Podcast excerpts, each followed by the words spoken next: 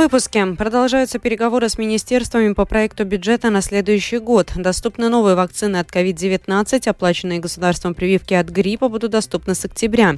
На полях Генассамблеи ООН между Польшей и Украиной произошла очередная размолвка. Теперь подробнее об этих и других событиях.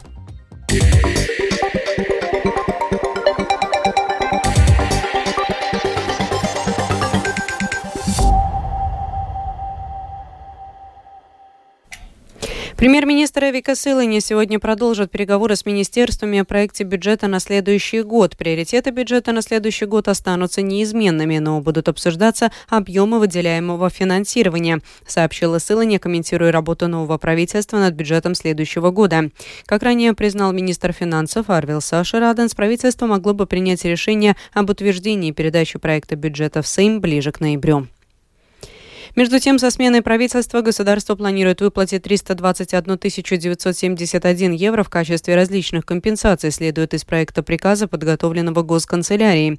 В нем указывается, что в связи со сменой Кабинета министров и формированием нового правительства закон об оплате труда должностных лиц и служащих государственных учреждений и учреждений местного самоуправления предусматривает выплату компенсации нескольким консультативным должностным лицам бывших министров, а также парламентским секретарям. Представитель Госканцелярии Целярий Санта-Юргенсон пояснила, что член Кабинета министров при уходе с должности получает выходное пособие в размере месячной зарплаты. Сегодня Сейм концептуально оценит проекты закона о поддержке затрат на энергоснабжение, целью которого является установление срочных мер поддержки для компенсации затрат на энергоресурсы для домохозяйств с низким и средненизким уровнем доходов. Поддержка планируется для домохозяйств, общие ежемесячные расходы на жилье которых составляют тридцать и более процентов дохода на члена домохозяйства. Начиная с этой среды, двадцатого сентября, в Латвии появились новые адаптированные вакцины против подвида штамма ковид девятнадцать омикрон, который сейчас преобладает в стране. Вакцины от коронавируса будут бесплатными для всех жителей. Также люди, входящие в группы риска, смогут получить вакцины против гриппа. Они будут оплачены государством. Подробнее об этом в сюжете Михаила Никулкина. Вакцинироваться от гриппа за счет государства латвийцы, которые входят в группы риска, смогут уже в октябре. О том, кому полагается оплаченная государством прививка, службе новостей Латвийского радио рассказала эпидемиолог Центра профилактики и контроля заболеваний Лариса Саврасова. Это дети с шести месяцев до двух лет, а также дети с двух лет и до семнадцати включительно, а также взрослые, у кого есть какие-то хронические заболевания. Хронические заболевания тоже определенные, они все перечислены в вакцинационных правилах, в разделе, который относится к вакцинации против гриппа. А также взрослые с психическими заболеваниями, беременные обязательно вакцинируются, также врачебные, лечебные персоны, те, которые э, выполняют свои непосредственные обязанности, находятся вблизи пациентов, у кого есть большой риск инфицирования. Обязательно надо предлагать вакцинацию пациентам, которые в социальных учреждениях живут, а также работникам социальных учреждений, ну а также персоны, которые в возрасте шестидесяти пяти лет и старше. Планируется, что в этом сезоне Латвия получит в общей сложности сто тридцать пять тысяч доз вакцины от гриппа. Это больше, чем в прошлом сезоне, когда было закуплено немногим более ста двадцати тысяч доз. И гораздо меньше, чем в сезоне две тысячи двадцать первого - две тысячи двадцать второго года. Тогда страна приобрела сто восемьдесят пять тысяч доз вакцин. Сами вакцины уже закуплены. Врачи и медицинские учреждения получат их к концу сентября. Это позволит начать вакцинацию входящих в группы риска людей уже в октябре. Также в Латвии в ближайшие дни будут доступны новые вакцины против ковид девятнадцать, а именно против подвида штамма омикрон, который сейчас преобладает в Латвии. Лариса Саврасова рассказала, что адаптированные вакцины в медицинских учреждениях Латвии появятся уже на этой неделе. Уже готова новая адаптированная вакцина, и в Латвию она уже прибыла, и уже первые лечебные учреждения, которые сделали заказ, уже вот ее получают вот на этой неделе. Вакцина от ковида всем полностью людям в Латвии бесплатно. Центр профилактики и контроля заболеваний в этом сезоне рекомендует поставить вакцину от ковида людям старше шестидесяти пяти лет, людям с хроническими заболеваниями, а также людям в группе риска, например, врачам. Михаил Никулкин, служба новостей Латвийского радио. В этом году в шестидесяти школах Латвии впервые начнет действовать международная программа по предотвращению буллинга «Кива». Ее открытие состоялось сегодня в Рижской Тейкской средней школе. Во время мероприятия организаторы рассказали о сути, концепции и о том, как будет действовать программа. Подробнее в сюжете Михаила Никулкина.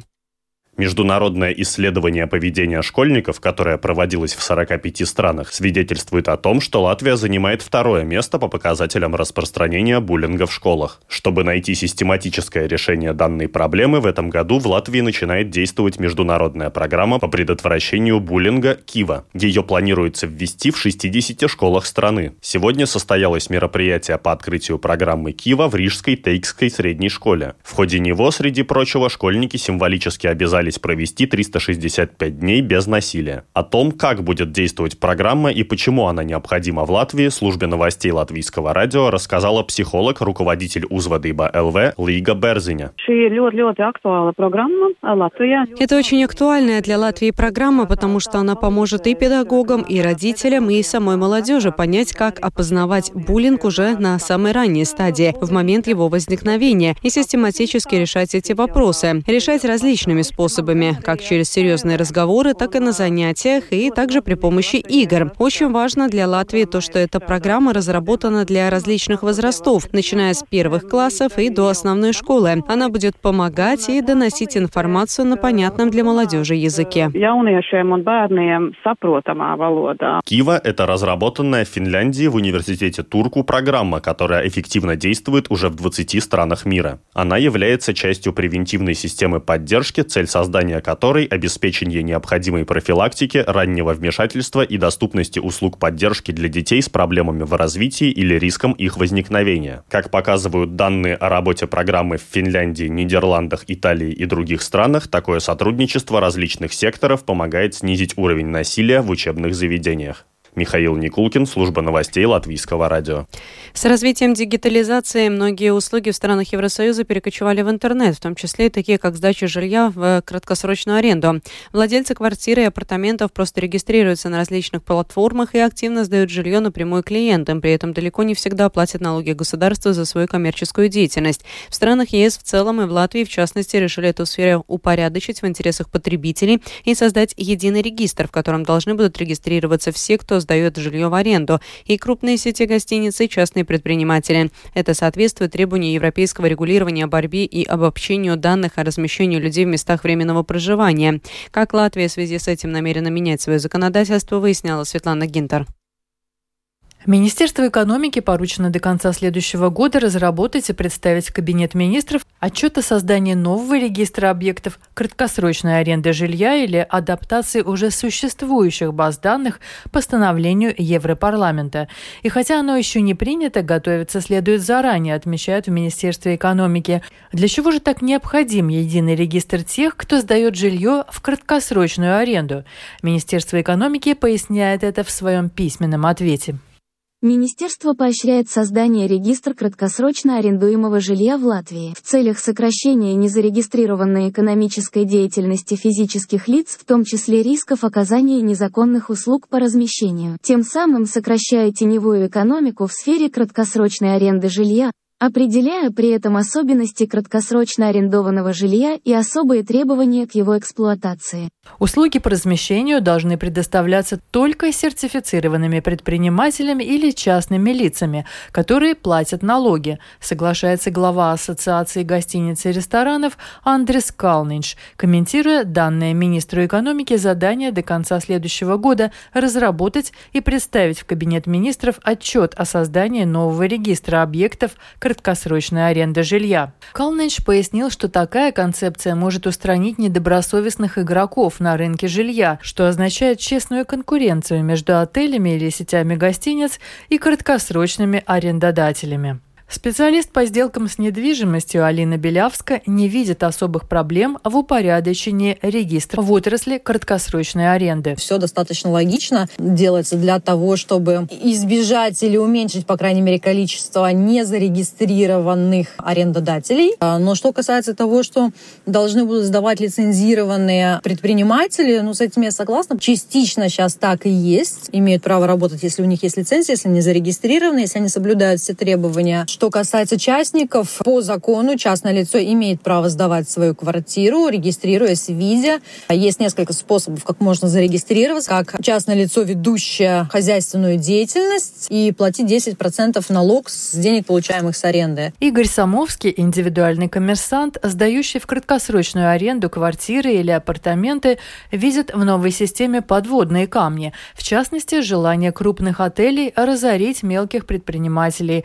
Говорит, что система и так полноценно работает и не нуждаются в особом улучшении. Очередной пример того, как государство и большой бизнес давят малый бизнес. По поводу ухода в тень. Если ты сдаешь жилье краткосрочно, в этом бизнесе в тень уйти невозможно, потому что туристы могут найти тебя только через интернет, через сайты. Таких сайтов серьезных всего два: Booking и Airbnb.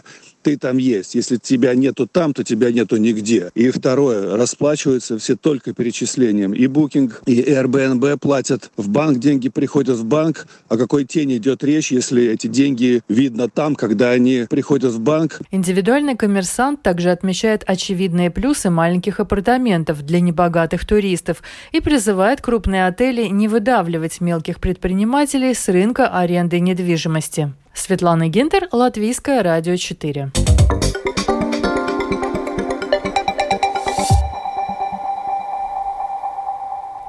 Кое-кто в Европе играет солидарность в политическом театре, превращая поставки зерна в триллер, на самом деле помогая подготовить сцену для московского актера. Такое заявление сделал президент Украины Владимир Зеленский во время своего выступления перед Генассамблеей ООН в Нью-Йорке во вторник. Ремарка украинского лидера привела к очередной размолвке Польши и Украины. Варшава вызвала в МИД посла Украины в связи с заявлениями Зеленского. Тему продолжит Рустам Шукуров. Посла Украины Василия Зварича вызвали в МИД Польши, где с ним встретился замминистра иностранных дел Польши Павел Яблонский. Он выразил решительный протест польской стороны относительно заявлений президента Украины Владимира Зеленского на Генеральной Ассамблее ООН. Заместитель главы МИД отметил, что тезис президента Украины в адрес Польши ложный и, более того, особенно неоправданный в отношении страны, которая поддерживала Украину с первых дней войны. Позже в беседе с польскими СМИ Яблонский заявил, что представитель Украины принял к сведению заявленное польской стороной и обязался передать послание в Киев. Мы Украине хотим помогать. Мы хотим помочь Украине настолько, насколько это соответствует интересам Польши, потому что каждая страна руководствуется своими интересами, в том числе и Украина. В этом нет ничего плохого. Однако, если между лидерами есть разногласия, нужно говорить об этом, а не предпринимать неоправданные действия. Слова о том, что такие страны, как Польша, играют на руку России, совершенно не соответствуют действительности. И эти слова очень болезненны для многих людей в Польше, потому что миллионы поляков помогали Украине, украинским беженцам, и до сих пор помогают, поэтому такие слова не стоило бы говорить. Яблонский также отметил, что давление на Польшу через многосторонние площадки или жалобы в международные учреждения не являются надлежащими методами разрешения споров, и что это не даст результата, потому что действия правительства Польши для защиты своих аграриев соответствуют национальному, европейскому и международному законодательству. Говоря о жалобах в международные учреждения, Яблонский имел в виду обращение Киева во Всемирную торговую организацию с исками против Польши, Словакии и Венгрии. Обращение в ВТО было сделано после того, как эти страны в одностороннем порядке продлили отмененный Еврокомиссией пятнадцатого сентября запрет на импорт сельскохозяйственных товаров из Украины. Между тем, премьер Польши Матеуш Моравецкий заявил, что Варшава наложит эмбарго на дополнительные украинские агропродукты, если власти страны будут поднимать градус напряжения в споре вокруг зерна. В МИДе Украины отреагировали на действия польских коллег. «Призываем наших польских друзей отбросить эмоции. Украинская сторона предложила Польше конструктивный путь решения зерновой проблематики. Ожидаем, что наши предложения станут основой для перевода диалога в конструктивное русло», заявил официальный представитель МИД Украины Олег Николенко в Фейсбуке. Рустам Шукуров, служба новостей Латвийского радио. Министр внутренних дел Украины Игорь Клименко сообщил о предварительных итогах массированной ракетной атаки, совершенной ВКС России утром двадцать первого сентября. Как следует из поста главы МВД в Телеграм, в Черкасах разрушено здание отеля, там возник пожар, пострадали семь человек. В Киеве есть повреждения в Дарницком, Соломенском и Шевченковском районе. В Киевской области в результате падения осколков возник пожар на предприятиях. Есть прилеты и повреждения в Ровенской области. При ударе по Харькову разрушено помещение склада, двое потерпевших. Во Львовской области враг ударил по промышленной зоне.